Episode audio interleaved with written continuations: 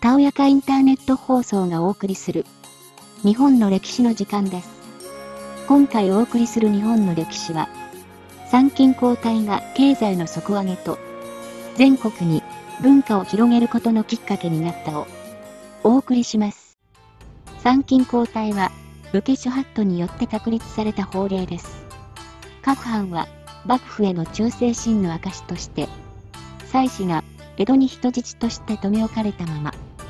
藩主自身は、領地と江戸を、それぞれ、期間を1年として往復する義務を負っていました。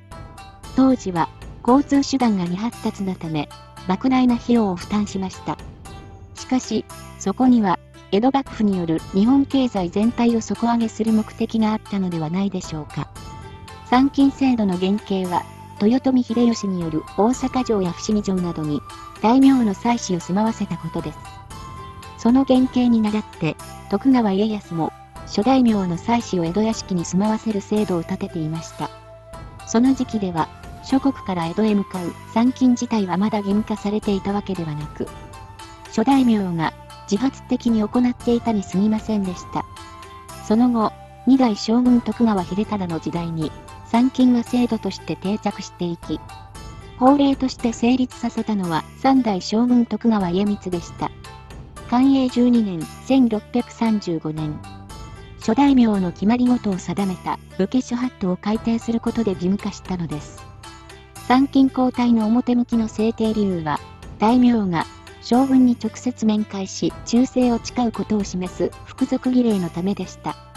しかし、江戸へ赴く参勤と国元へ戻る交代を各年で繰り返すことは、諸国の大名にとっては大きな負担となっていました。また、経済的負担に加えて、大名の妻子は、人質として江戸に住まわせられていたのです。すなわち、諸藩にとっての表向きの本音は、諸大名が独自に軍事力をつけ、江戸幕府に反旗を翻すことを防止するための制度と受け取られていました。簡単に言えば、諸大名は、妻子を江戸に預けた状態で、1年ごとに江戸と国元を往復していました。当時の移動手段はすべて徒歩でした。徒歩では、国元を出立したその日に江戸に到着できるわけではないため、途中、いくつかの宿場町で宿泊を重ねることになったのです。また、道や橋が整備されているわけではないので、たびたび通行不能に陥ることもありました。しかし、不可抗力の天候でも到着期日が延びるわけではなかったため、道や橋を整備しながら通行したのです。江戸へ到着した後は、将軍に挨拶して、初めて参勤が終わりました。通行の途中には、他国の領土や関所、主要な宿場町、そして江戸城下では、定められた方法で隊列を組んだ大名行列で通行しなければなりませんでした。また、幕府の要人や他国通行時の領主、関所などへの贈り物にも気を配らなければなりませんでした。参勤交代は幕府にとっては必要であり、諸大名にとっては不必要な制度でした。すなわち、江戸幕府存続中は廃止されることはなかったのです。しかし、参勤交代だからこそできた数々の経済政策があります。日本国内の経済は、参勤交代が制度化する前と後では、レベルが全く違いました。江戸幕府は、参勤交代を利用することで、日本全国にインフラを張り巡らせたのです。この改革は、たとえ幕府主導とはいえ、一部の大名だけではなし得ないものでした。参勤交代によって、全国の大名が、幕府との主従関係を、名目に、江戸と自国の領土を往復することを強いられ、様々な形を通して、日本経済の底上げが行われました。第一に、街道や宿場町が生まれました。参勤交代制度に伴って、各大名は、定められた規模や作法に伴い、行列を立てて通行しなければなりません。そのためには、通行するための道が必要になります。道は、常日頃から人手を介して整備されている必要があるのです。そこで木々を伐採し、土を鳴らして道を新設するわけですが、人が絶え間なく通行することがなければ、年月を減るに従って道は自然と消滅してしまいます。しかし、参勤交代制度が作られたことで、必然的に大名が行列をなして通行しなければならなくなり、それが、道を通行する頻度を上げることになりました。街道が維持できることは、宿場町が発生することにもつながります。大名行列は、出発地点がかなり遠方です。途中どこかで寝泊まりしなければ、江戸までの道のりを歩き続けることは不可能なため、自然に宿への需要が高まります。この宿に対する需要は一大名だけではなく、全国の大名に規模が拡大されるため、宿単体では収容しきれないため、宿場町の形成につながったのです。第2に、道や橋を整備するきっかけになりました。各大名は、ただ江戸へ向かって移動し続ければよいというものではありません。自国の領土を出立してから、江戸に到着するまでの日数が定められていたのです。しかし、道を通行するには困難になった時や、橋が崩落していた場合には、大名行列が定められた期日までに江戸に到着する上で支障が出てきます。そのため、道や橋を整備するきっかけにもつながったのです。整備には、幕府より不信を命じられた藩が当たりましたが、不信によって道や橋などのインフラが維持できるだけでなく、不審作業に向けて人足が雇われることや、人足が作業場で食事などを取り行うことで経済効果が波及していったのです。第3に、江戸の人口が爆発的に増えました。江戸幕府によって制度化された参勤交代の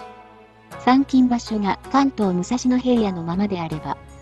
将軍が代を重ねるごとにつれて、幕府の権威は形骸化してしまいます。江戸在住のはずの大名や妻子が、お金のやり取りで替え玉にすり替わってしまうことすら起こり得たでしょう。人の衣食住への欲求があるため、その欲求が江戸滞在時に滞り、なく満たされていることが必要です。制度基盤の裏には、それに見合った経済活動が求められ、その根源にあるものは、江戸に住む人口そのものに他なりません。参勤交代により、全国の大名は、江戸屋敷が必要となり、大名を、はじめ、その家臣など、江戸に数多くの人が住むことになります。江戸の人口増加は、江戸が単に徳川将軍家だけのものではなくなり、日本全国を取り仕切るための拠点として江戸が成り立つことにもつながったのです。第4に、全国的に雇用が促進されました。参勤交代による江戸と自国の往復は、どの藩も国高に応じた隊列を組んだまま、自国と江戸の距離を通行するわけではありません。重い荷物を運ぶ人足を現地で調達することになります。人足は農民などから調達することも多いため、農業だけでは生計が成り立たない状況か、貴重な雇用先となっていました。特に飢饉などに見舞われた時期には、大名行列の従者の募集は救いとなりました。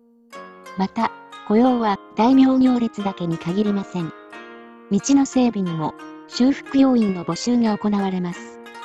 江戸時代は、道が通行する直前の大雨で、道が土砂や木で塞がれたりすることもあり、道の修復をしなければ通行できない状況に立たされることも少なくありませんでした。そのような場合に、地元の人足の雇用が生まれたのです。江戸幕府は、参勤交代によって、日本経済を根本から発展させました。参勤交代制度ができるまでは、地域の発展は、それぞれの大名により独自に行われただけでした。しかし、その発展も、必ず、各大名の軍事的な利点を考慮しただけに過ぎませんでした。それが、参勤交代ができたことによって、日本全体のレベルで経済が底上げされたのです。戦国の世に終止符を打っただけでなく、大名、藩士が国元へ持ち帰った文化の種として、食文化などが挙げられます。江戸から地方へと伝播する例として、佃煮は、その一例です。江戸の佃島が、発祥の佃煮は、商品として出荷できない小魚を、漁師たちが自分で食べられるように工夫した保存食でした。これがうまいと評判になり、江戸中に知れ渡ると、参勤交代で訪れていた大名らが、土産として国元に持ち帰ったといいます。完成年間後半1700年代末に、佃島の漁獲量が減少し始めると、佃島の漁師たちは、大名や武士らに促されるように、各地へ移住します。移住先の近海で採れた小魚や貝を使って佃煮を作り、また、それが江戸へと持ち込まれました。人の行き来に伴い、食文化が広がっていった恒例です。参勤交代は、経済の底上げと文化を全国的に広げていきました。大名の力を利用して生活水準を上げていった江戸幕府の政治力には驚かされます。今回の日本の歴史、いかがでしたか？それでは次回もお楽しみに。